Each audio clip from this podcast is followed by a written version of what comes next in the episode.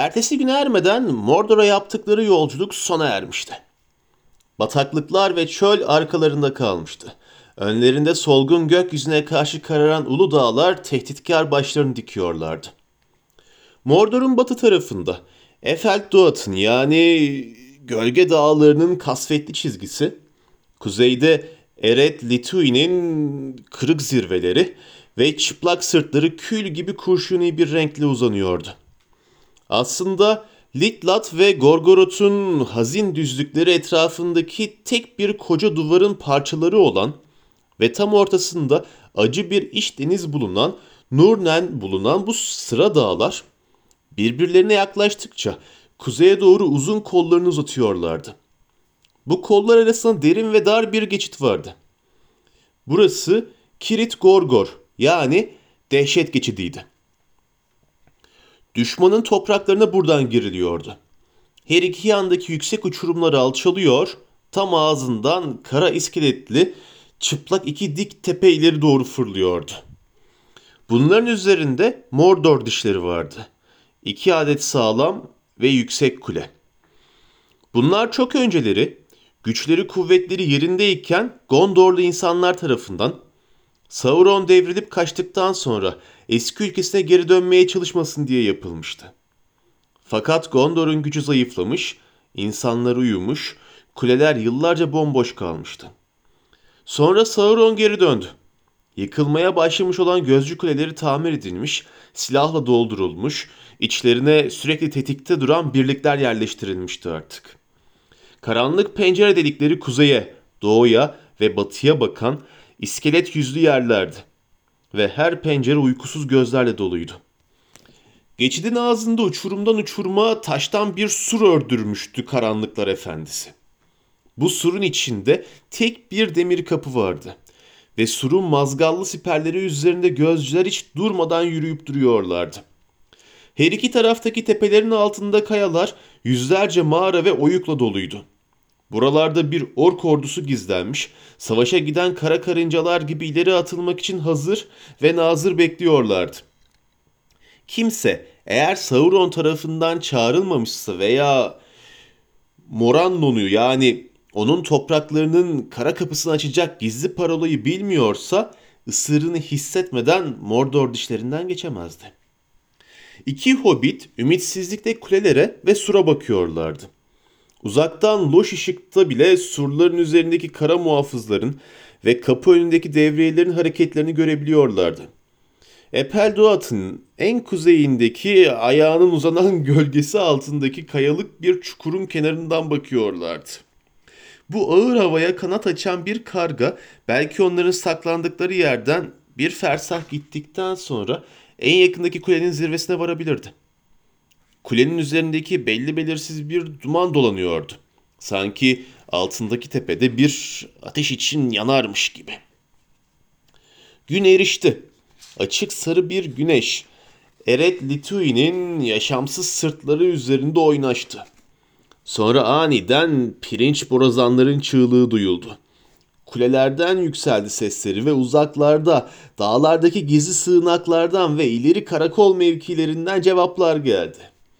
Daha da öteden, uzaktan ama derin ve meşhum bir sesle gerideki boş topraklarda Barad-dûr'un muazzam borazanları ve davulları yankılandı. Mordor'a dehşet ve angarya dolu korkunç bir gün daha gelmişti. Gece nöbetçileri zindanlarına ve derinlerdeki bölmelerine çağrılmış, kem gözlü ve zalim gündüz nöbetçileri nöbet yerlerine yürümeye başlamışlardı. Çelik siperler üzerinden donuk donuk parlıyordu. İşte geldik dedi Sam. İşte kapı. Bana öyle geliyor ki en fazla buraya kadar ilerleyebiliriz zaten. Aman babalık beni şimdi göreydi söyleyecek bir iki sözü olurdu. Sık sık dikkat etmezsem sonumun kötü olacağını söylerdi. Öyle derdi ya.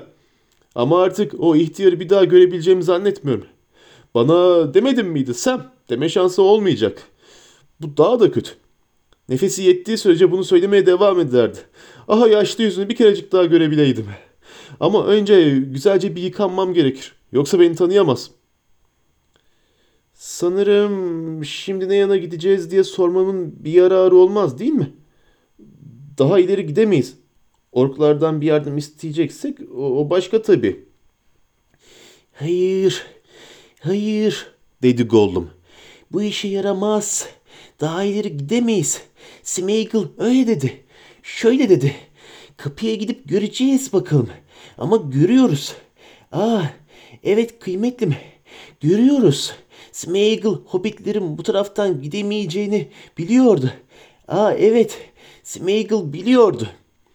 O halde ne halt etmeye getirdin bizi buraya? dedi Sam. O andaki ruh haliyle ne adil ne de makul olabiliyordu. Bey öyle dedi. Bey dedi ki bizi kapıya getir dedi. İyi yürekli Smeagol da öyle yaptı. Bey öyle dedi. Akıllı bey. Öyle dedi Frodo. Yüzü ciddi ve asıktı ama kararlıydı. Bitkin, kirpas ve yorgunluktan ıstırap içindeydi ama artık çekinmiyordu ve gözleri pırıl pırıldı. Öyle dedim. Çünkü Mordor'a girmeyi amaçlıyordum ve başka bir yol bilmiyorum. O yüzden bu taraftan gideceğim. Başka kimseye de benimle gelmesini söylemiyorum. Hayır, hayır beyim diye feryat etti Gollum. Onu elleyerek. Büyük bir keder içindeymiş gibi. O yol bir işe yaramaz. Yaramaz. Kıymetliyi ona götürme. Hepimizi yer. O eğer eline geçirirse bütün dünyayı yer. Onu alıkoy Cici Bey. Ve Smeagol'a iyi davran. Onun almasına izin verme. Veya buradan uzaklaş. Daha iyi yerlere git. Ve onu minik, minik Smeagol'a ver. Evet, evet bey geri ver onu ha. Smeagol onu güzelce saklar. Bir sürü iyilikler yapar. Özellikle de cici hobbitlere. Hobbitler eve gider. Kapıya gitme. Bana Mordor topraklarına gitmem buyuruldu. O yüzden gideceğim, dedi Frodo. Eğer tek bir yol varsa o yolu izleyeceğim. Ne olacaksa olmalı. Sam hiçbir şey söylemedi. Frodo'nun yüzündeki ifade ona yetmişti. Kendi sözlerinin faydasız olacağını biliyordu. Sonra zaten başından beri onun bu işten bir ümidi olmamıştı. Neşeli bir hobbit olduğu için de ümitsizliğini erteleyebildiği sürece bir ümidi ihtiyacı olmamıştı. Artık gerçeklerle yüzleşme zamanı gelmişti fakat o bütün yol boyunca beyni bırakmamıştı. Daha çok bu yüzden gelmişti zaten ve onun yanında olmaya devam edecekti. Beyi Mordor'a tek başına gitmeyecekti. Sam de onunla gidecekti ve en azından Gollum'dan kurtulmuş olacaklardı. Bununla beraber Gollum'un onları kendi varlığından kurtarmak ister gibi bir niyeti yoktu henüz. Frodo'nun ayakları dibinde diz çökmüş, ellerini avuşturarak viyaklıyordu. Bu taraftan değil beyim diye yalvardı. Başka bir yol var. Tabii ya, sahiden var. Başka bir yol, daha karanlık. Bulması daha zor, daha gizli. Ama Smeagol biliyor onu. Bırakın Smeagol göstersin size. Başka bir yol, dedi Frodo kuşkulu kuşkulu. Gollum'a keskin gözlerle bakarak. Evet, evet tabii. Başka bir yol daha vardı. Smeagol buldu onu. Gelin, gidip bakalım hala yerinde duruyor mu? Daha önce bundan söz etmemiştin. Hayır, bey sormadı ki. Bey ne yapmak istediğini söylememişti ki. O zavallı Smeagol'a söylemiyor. Şöyle diyor, Smeagol beni kapıya götür. Sonra da hadi hoşça kal. Smeagol kaçıp kurtulabilir. Ama şimdi şöyle diyor. Ben Mordor'a bu yoldan girmeyi amaçlamamıştım. O yüzden Smeagol çok korkuyor. Cici Bey'i kaybetmek istemiyor. Sonra söz verdi. Bey ona söz verdirdi. Kıymetliyi korumak için. Ama bey yüzü ona götürecek. Doğruca kara ile götürecek. Eğer bu taraftan giderse o yüzden Smeagol ikisini birden korumak zorunda ve bir zamanlar var olan başka bir yolu hatırlıyor. Cici Bey, Smeagol çok iyi yürekli. Hep yardım ediyor. Sam kaşlarını çattı. Eğer gözleriyle Gollum'da delikler açabilecek olsaydı o anda açmış olurdu. Kafası kuşkularla doluydu. Görünüşe göre Gollum gerçekten de kederlenmiş ve Frodo'ya yardım etmeye hevesliydi. Fakat Sam kulak misafiri olduğu tartışmayı hatırlayarak uzun zamandır diplere batmış olan Smeagol'ın yüzeye çıktığını inanmak konusunda zorlandı. En azından o ses tartışmada son sözü söylememişti.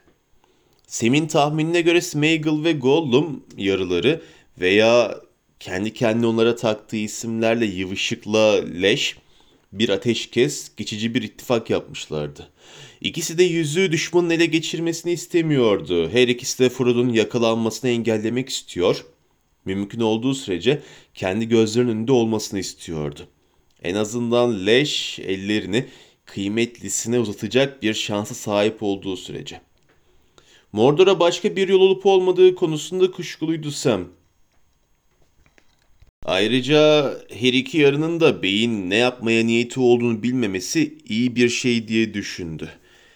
Eğer Bay Frodo'nun kıymetlisini tamamen ortadan kaldırmaya çalıştığını bilseydi, işte o zaman acilen bir son, sorun yaşardık eminim. Her halükarda bizim leş düşmandan o kadar çok korkuyor ki, onun bir çeşit emri altında veya bir zamanlar altındaymış besbelli bize yardım ederken yakalanmaktansa bizi ele vermeyi tercih eder ya da kıymetlisinin eritilmesindense bunu tercih eder. En azından benim düşüncem böyle. Umarım bey de buna dikkat eder. Herkes kadar akıllı biri ama çok yufka yürekli. Hakikaten çok yufka yürekli. Bir gemcinin onun ne yapacağını tahmin etmesi imkansız.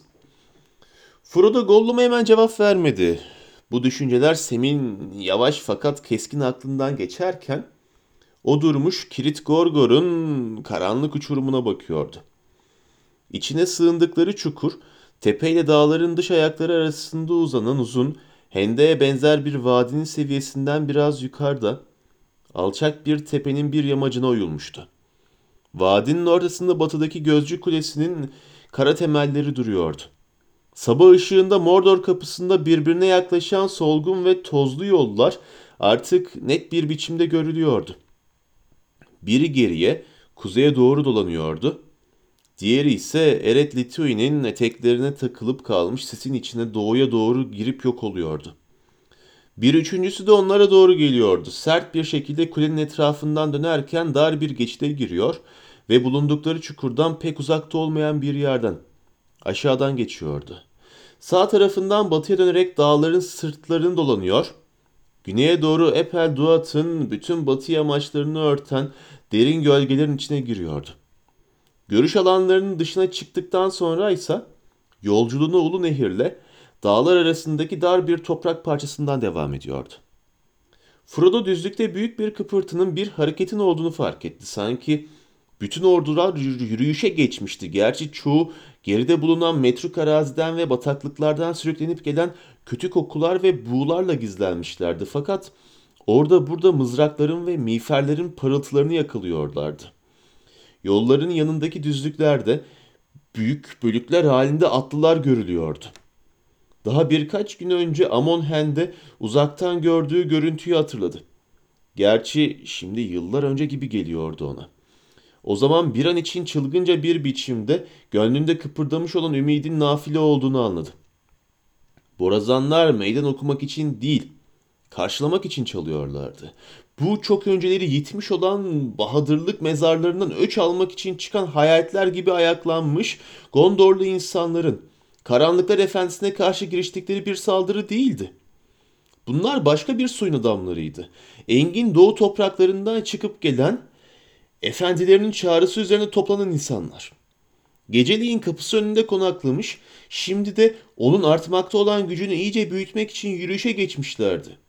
Sanki içinde bulundukları durumun ne kadar tehlikeli olduğunu ancak günün artan ışığında bu engin tehdide bu kadar yakınken aniden tam anlamıyla anlayabilmişler gibi. Frodo narin gri başlığını başına geçirip çukurun içine atladı. Sonra Gollum'a döndü. Smeagol dedi. Sana bir kez daha güveneceğim. Galiba buna mecburum da. Benim bahtımda hiç ummadığım bir anda senden yardım almak, senin bahtında da uzun süreler boyunca kötü bir niyetle izlemiş olduğun bana yardım etmek varmış. Şimdiye kadar takdirimi kazandın ve verdiğin söze sadık kaldın.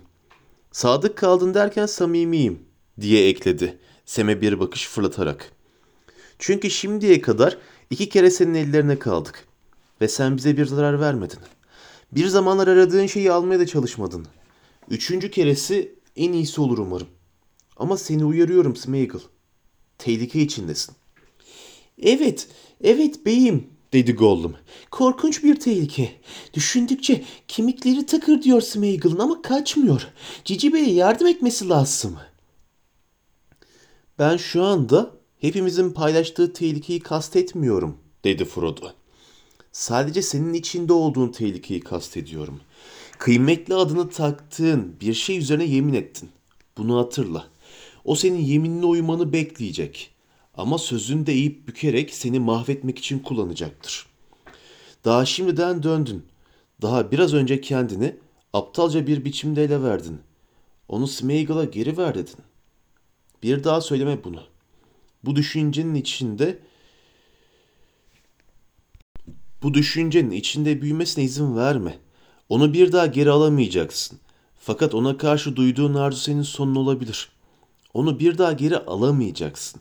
Eğer başka çare kalmazsa Smeagol, kıymetliyi ben takacağım. Kıymetli çok uzun bir süre sana hakim olmuş. Eğer ben onu takarak sana hükmetmiş olsaydım, sen sözüme itaat ederdin. Senden uçurumdan aşağıya veya ateşe atlamanı istemiş olsaydım bile. Zaten emrimde böyle bir şey olur eğer takarsam. O yüzden dikkat et Smeagol.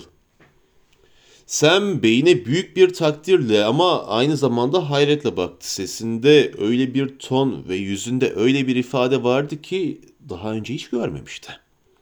Sevgili Bay Frodo'nun iyiliği hep o kadar yüksek bir mertebede olurdu ki bunun önemli bir ölçüde körlüğüne delalet ettiğini zannetmişti Sam. Tabii ki aynı zamanda Bay Frodo'nun dünya üzerindeki yaşlı Bay Bilbo ve Gandalf hariç tutulabilirdi. En akıllı kişi olduğuna da sarsılmaz bir inancı vardı. Gollum da kendi çapında benzer bir hata yapmış, iyilikle körlüğü birbirine karıştırmıştı belli ki. Gerçi tanışıklığı daha kısa süreli olduğu için yaptığı hata da affedilir sayılırdı. En azından bu konuşmanın gururunu kırmış ve dehşete düşürmüştü. Yerlerde sürünmeye başladı. Ama Cici Bey'imden başka anlaşılır bir söz söyleyemedi. Frodo bir süre sabırla bekledi. Sonra az sert bir üslupla yeniden konuştu. Haydi Gollum ya da Smeagol, hangi adı istiyorsan. Bana bu diğer yoldan söz et. Ve mümkünse o yolda bir umut var mı yok mu göster. Göster ki düz yoldan gitmemeye ikna olayım. Acelem var. Fakat Gollum acınacak bir durumdaydı ve Frodo'nun tehdidi cesaretini oldukça kırmıştı. Ondan mırıldanmaları, viyaklamaları ve yerlerde sürünüp her ikisine de zavallı minik Smeagol'a iyi davranmaları için yalvarmalarıyla sık sık kesilen konuşması arasında doğru dürüst bir şey öğrenmek mümkün değildi. Bir süre sonra biraz daha sakinleşti ve Frodo yavaş yavaş Epeldoat'ın batısından dönen yolu izleyen bir yolcunun zamanla kara ağaçların oluşturduğu bir halkanın yakınındaki bir kavşağa geleceğini anlamaya başladı. Sağ tarafta bir yol Oskilyat'a ve Anduin köprülerine gidiyordu. Ortadaki de güneye doğru ilerliyordu. Öylece gidiyor, dedi Gollum. Hiç o taraftan gitmedik biz. Ama ama durmayan büyük suyu görünceye kadar yüz fersah gidildiğini söylüyorlar. Orada bir sürü balık var. Balıkları yiyen büyük kuşlar var. Cici kuşlar. Fakat biz oraya hiç gitmedik. Neye sık gitmedik. Hiç şansımız olmadı. Daha da ileride daha da çok topraklar var diyorlar. Ama sarı yüz orada çok sıcak ve çok az bulut oluyor ve oradaki insanlar hiddetli ve kara yüzleri var. Biz o ülkeyi görmek istemiyoruz. Hayır dedi Frodo. Ama sen yolundan sapma. Üçüncü dönemeçte ne var? Aa evet aa evet bir üçüncü yol var dedi Gollum. O sola yönen do yol. Hemen tırmanmaya, tırmanmaya başlar o. Dolanır, tırmanır, geriye, yüksek gölgelere doğru. Karakaya'yı döndüğü zaman görünürsünüz. Aniden tam tepenizde görürsünüz ve saklanmak istersiniz siz. Görürüz ha? Ne görürüz? Eski Hisarı. Çok eski ve çok korkunç artık. Eskiden güneyden hikayeler duyardık çok önce. Smeagol gençken. Aa evet. Eskiden akşamları Ulu Nehrin kıyısında oturup hikayeler anlatırdık. Söğüt topraklarında, nehirde gençken. Golum, golum. Ağlamaya ve mırıldanmaya başladı. Hobbitler sabırla beklediler.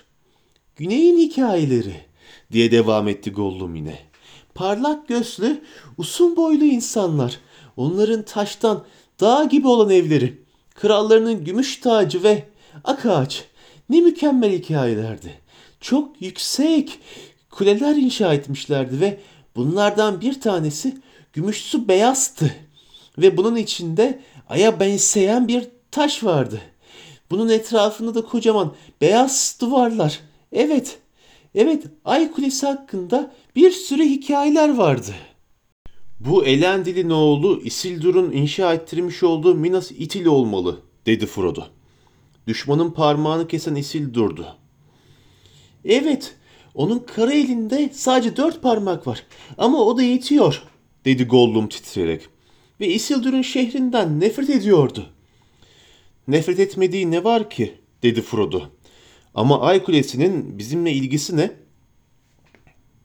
Şimdi beyim, eskiden de vardı bu kule, hala da var. O yüksek kule, beyaz evler ve sur. Ama artık hoş değil, güzel değil. Çok önceleri ele geçirmiş burayı. Artık çok korkunç bir yer.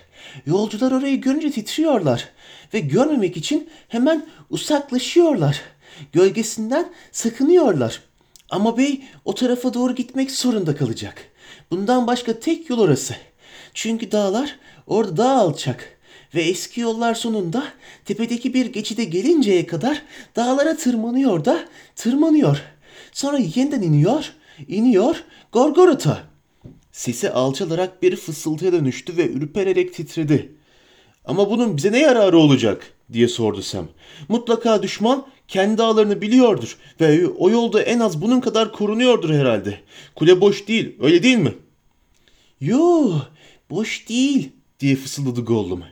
Boş gibi duruyor ama boş değil yo. Hayır, çok korkunç şeyler yaşanıyor orada. Orklar, evet hep orklar ama daha kötü şeyler, daha kötü şeyler de yaşıyor orada. Yol surların gölgesi altından tırmanarak kapıdan geçiyor. Yolda onların haberi olmadan hiçbir şey kıpırdayamaz. İçindeki şeyler biliyorlar. Sessiz gözçüler. Yani senin önerin bu mu? dedi Sam. Güneye doğru bir uzun yürüyüş daha yapıp eğer başarabilirsek kendimizi bunun gibi belki de daha kötü bir kapana kıstırmak. Öyle mi? Hayır, tabii ki hayır, dedi Gollum. Hobbitler anlamaya çalışsın. O, o, o taraftan bir saldırı beklemiyor.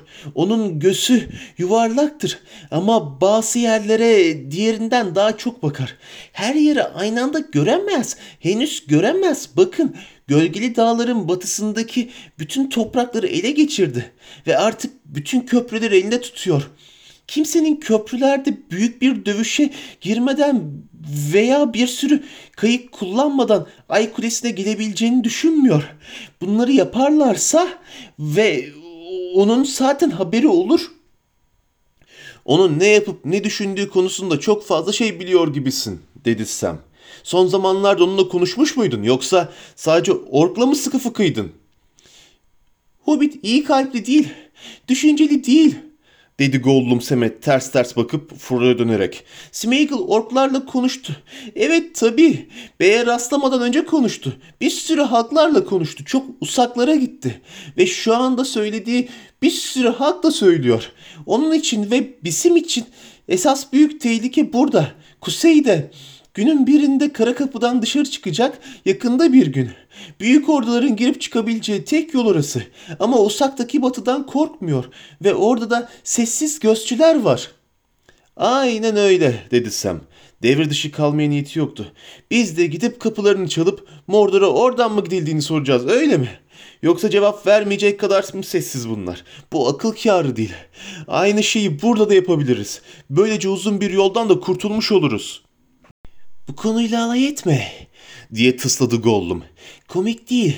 Yo yo. Hiç eğlenceli değil. Mordor'a girmeye çalışmak akıl kârı değil. Ama eğer bey gitmem gerek ya da gideceğim diyorsa o zaman bir yolunu bulmaya çalışmalıyız. Ama korkunç yere gitmemeliyiz. Yo yo. Tabii ki bunu yapmamalıyız. Smeagol bu noktada yardım ediyor. Cici Smeagol. Kimse ona bir şey anlatmasa da o yardım ediyor. Smeagol yeniden yardım ediyor. O buldu onu. O biliyor. Ne buldun diye sordu Frodo. Gollum yere çömeldi ve sesi yeniden bir fısıltıya dönüştü. Dağlara doğru giden minik bir patika. Sonra bir merdiven. Dar bir merdiven. Evet, evet çok uzun ve çok dar. Sonra daha çok merdiven. Ve sonra Sesi daha da alçalmıştı. bir tünel. Karanlık bir tünel. Son olarak da küçük bir uçurum ve ana geçidin tepesinde bir patika. Smeagol karanlıktan o yolla kurtulmuştu. Ama bu seneler önceydi. Patika ortadan kalkmış olabilir artık. Ama belki de kalkmamıştır. Belki de kalkmamıştır. Bu kulağa hiç hoş gelmiyor dedi Sam. Çok kolay görünüyor ve en azından anlatırken öyle. Eğer o patika hala oradaysa korunuyordur da. Daha önce korunmuyor muydu Gollum? Tam bunları söylerken Gollum'un gözlerinden yeşil bir ışık yakaladı. Ya da yakaladığını sandı. Gollum'un bir şeyler mırıldandı ama e, cevap vermedi. Daha önce korunuyor muydu diye sordu Frodo sertçe. Ve sen karanlıktan kaçtın mı Smeagol? Yoksa belli bir görevle ayrılmana izin mi verilmişti? En azından yıllar önce seni ölü bataklıklarda bulan Aragorn böyle düşünüyordu. Yalan bu. Diye tısladı Gollum. Ve Aragorn'un adının anılmasıyla birlikte şeytani bir ışık geldi gözlerine. O bana yalan söyledi. Evet, aynen öyle yaptı. Ben kaçtım. Kendi bir çare halimle. Gerçekten de kıymetli aramam söylenmişti. Ben de aradım. Aradım. Tabii ki aradım. Ama kara varlık için değil. Kıymetli bisimdi. O benimdi. Söyleyeyim size. Kaçtım ben. Frodo Gollum'un bu konuda bir kez olsun kendisinden bekleneceği gibi gerçeklerden çok uzaklaşmamış ol- olduğundan garip bir biçimde emindi. Her nasılsa Mordor'dan dışarıya bir yol bulmuştu. En azından bunun kendi kurnazlığı sayesinde olduğunu düşünüyordu. En azından Gollum'un ben dediğini fark etti. Gollum'un ben diye konuştuğu nadir anlar genellikle eskiden kalmış bir dürüstlüğün ve samimiyetin kalıntılarının yüzeye çıktığının göstergesiydi. Fakat bu noktada Gollum'a güvenilecek olsa bile Frodo düşmanın hilelerini unutmuş değildi. Bu kaçışa izin verilmiş, hatta bilhassa tertiplenmiş ve Karanlık Kule tarafından gayet iyi biliniyor olabilirdi. Ve en azından Gollum'un birçok şeyi onlardan sakladığı da belliydi. Sana bir kez daha soruyorum, dedi. Bu gizli yol korunmuyor muydu? Fakat Aragorn ismi Gollum'u huysuz bir ruh haline sokmuştu. Bir kerecik olsun doğruyu ya da doğrunun bir bölümünü söyleyen bir yalancı sözüne güvenilmediğinde nasıl incinmiş bir havaya bürünürse öyleydi şimdi. Cevap vermedi. Korunmuyor mu diye tekrarladı Frodo. E, evet, evet belki. Bu topraklarda hiç güvenlikli yer yok. Dedi Gollum asık suratla. Hiç güvenlikli yer yok. Ama bey ya bu yol deneyecek ya da eve geri dönecek. Başka yolu yok. Daha fazla bir şey söyletemediler ona. Bu tehlikelerle dolu yerin ve yüksekteki geçidin adını söyleyemedi ya da söylemedi. Oranın adı Kirit Angol'du. Arkası korkunç söylentilerle dolu bir at. Aragorn belki onlara bu ismi ve önemini anlatabilirdi. Gandalf onları uyarabilirdi. Ama yalnızdılar. Aragorn uzaklardaydı. Ve Gandalf Isengard'ın yıkıntıları arasında durmuş, Saruman'la çekişiyor, karşılaştığı hainlik nedeniyle gecikiyordu. Yine de Saruman'a son sözlerini söylerken ve Palantir Ortank'ın basamaklarına bir şimşek gibi çarparken Gandalf'ın düşünceleri Gandalf'ın düşünceleri Frodo ile Samwise'a yönelmişti. Zihni fersahlar ötesinden ümit ve acıma duygularıyla arıyordu onları. Belki de Frodo bilmeden Gandalf'ın artık yok olmuş, uzaklardaki Moria'nın gölgesi içine yitip gitmiş olduğunu inansa da tıpkı Amon Hen'de olduğu gibi bunu hissetmişti. Uzun bir süre yerde oturdu sessizce. Başı önüne eğik, Gandalf'ın onu söylemiş olduğu her şeyi hatırlamaya çalışarak. Fakat bu seçim için hatırlayabildiği hiçbir öğüt yoktu. Aslında Gandalf'ın rehberliği onlardan çok çabuk esirgenmişti. Çok çabuk. Daha karanlık ülke çok uzaktayken. Son olarak oraya nasıl girebileceklerini Gandalf söylememişti. Belki de söyleyemezdi. Düşmanın kuzeydeki kalesine Dol Guldur bir kez girmeye cüret etmişti. Fakat Mordor'a, Ateş Dağı'na, Barad Dur'a, Karanlıklar Efendisi güçlenip aya- ayaklandıktan sonra buraya hiç yolculuk yapmış mıydı? Frodo böyle bir şey olabileceğini zannetmiyordu. İşte bu yüzden şairli minik bir buçukluktan, sakin kırların basit bir hobbitinden, ulu kişilerin giremediği veya girme cesaret edemediği yerlere bir yol bulması bekleniyordu. Ha, bu, bu kötü bir kaderdi bu. Fakat kendi seçmişti bu kaderi. Kendi oturma odasında gümüş ve altın ağaçlarının hala çiçek içinde olduğu, dünyanın gençliğiyle ilgili bir hikaye kadar uzak görünen bir yılın, uzaklarda kalmış bir baharında. Bu, bu kötü bir seçimdi bu. Ne yönü seçmeliydi? İki yolu dehşete ve ölüme ilerliyorduysa bir seçim yapmanın anlamı neydi? Gün ilerledi. İçinde yatmakta oldukları korku ülkesinin sınırlarına bu kadar yakın olan o küçük gri çukura derin bir sessizlik sindi. Sanki onları etraflarındaki dünyadan ayıran kalın bir perde gibi elle tutulabilen bir sessizlik. Üzerlerinde uçuşan dumanla şerit şerit lekelenmiş solgun bir gök kubbe vardı. Ama çok yukarıda ve çok uzakta görünüyordu. Sanki kara düşüncelerle dolu ağır bir havanın derinliklerinden görünüyormuş gibi. Güneşin önünde asılı kalan bir kartal bile orada, kasvetin yükü altında sessizce kıpırdamadan gri pelerinlerine sarılmış oturan hobbitleri göremezdi. Belki bir an için yere yayılıp yatmış minik bir şekil gibi görünen Gollum'u incelemek için duraklayabilirdi. İnsan çocuklarına ait kurumuş bir iskeletin pejmürde giysileri üzerine yapışmış, uzun kolları ve bacakları kemik kadar beyazlaşmış, bir deri bir kemik halde yattığını sanırdı. Didiklemeye değecek et bile göremezdi üzerinde.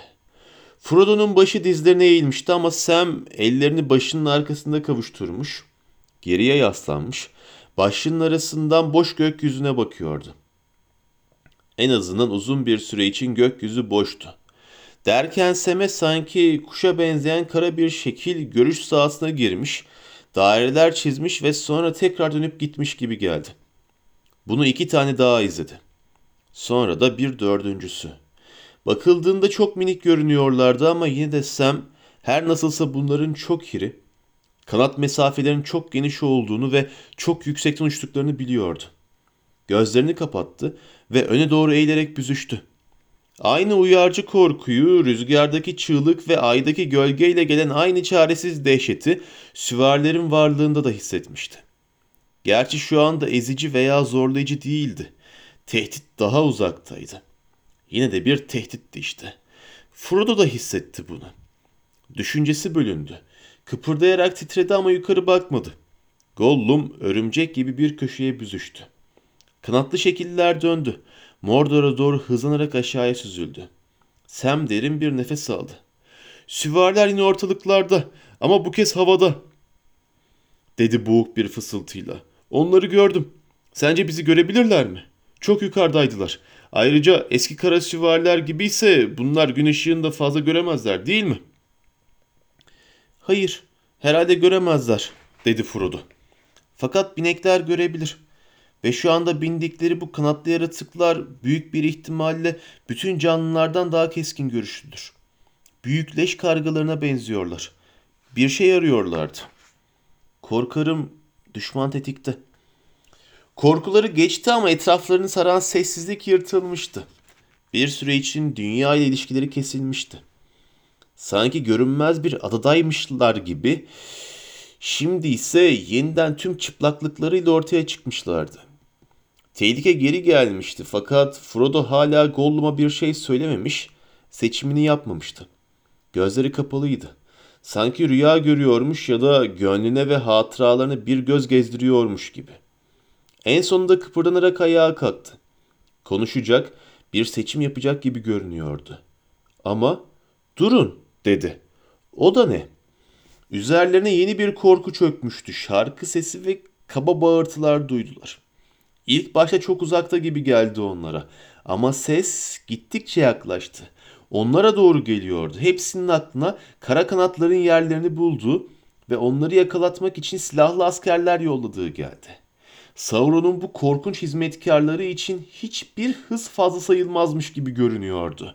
Etrafı dinleyerek büzüştüler. Konuşma sesleri, silahların ve koşum takımlarının şakırtısı çok yakındı. Frodo ile Sam kınlarında duran minik kılıçlarını gevşettiler. Kaçmaları imkansızdı.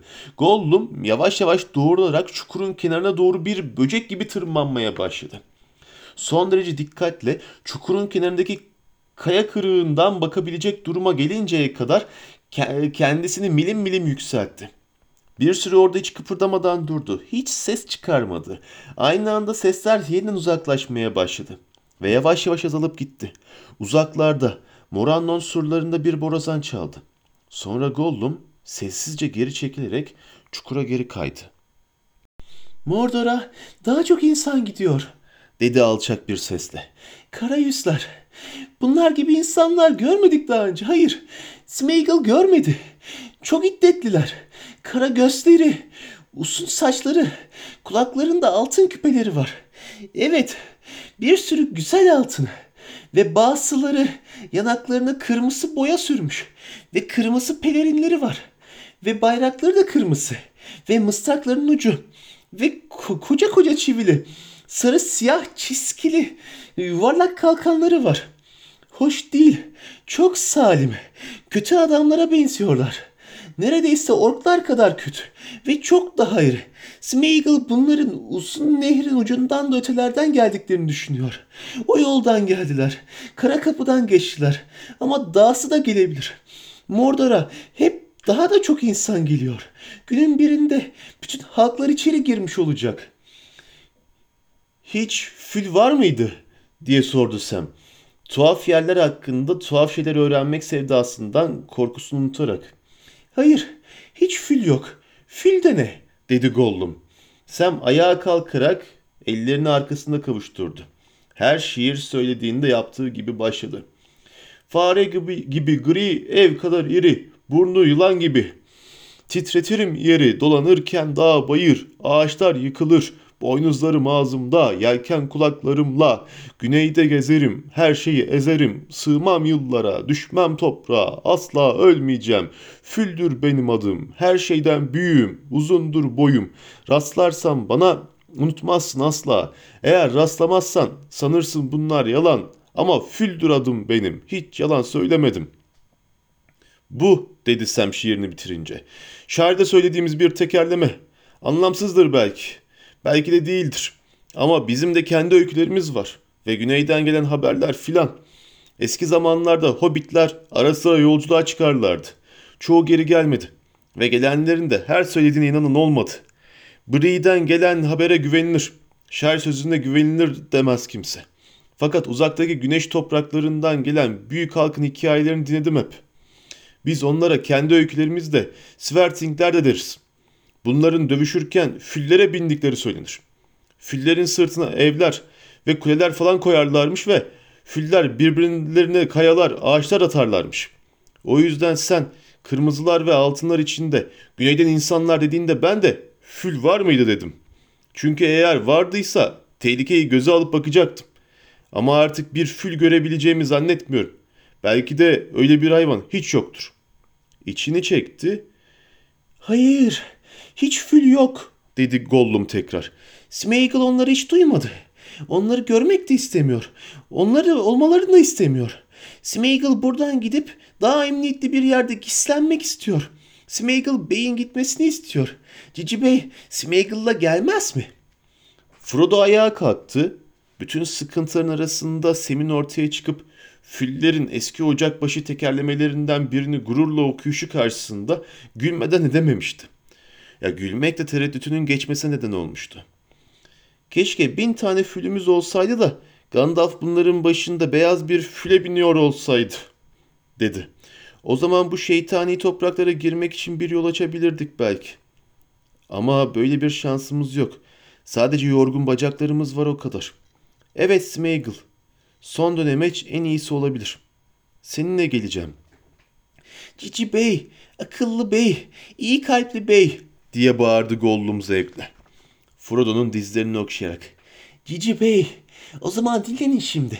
İyi kalpli hobbitler. Kayaların gölgesi altında, kayaların dibinde. Dinlenin ve kıpırtısız yatın sarı yüz gidinceye kadar. Sonra hızla gideriz. Yumuşak ve hızlı olmamız gerek. Gölgeler gibi.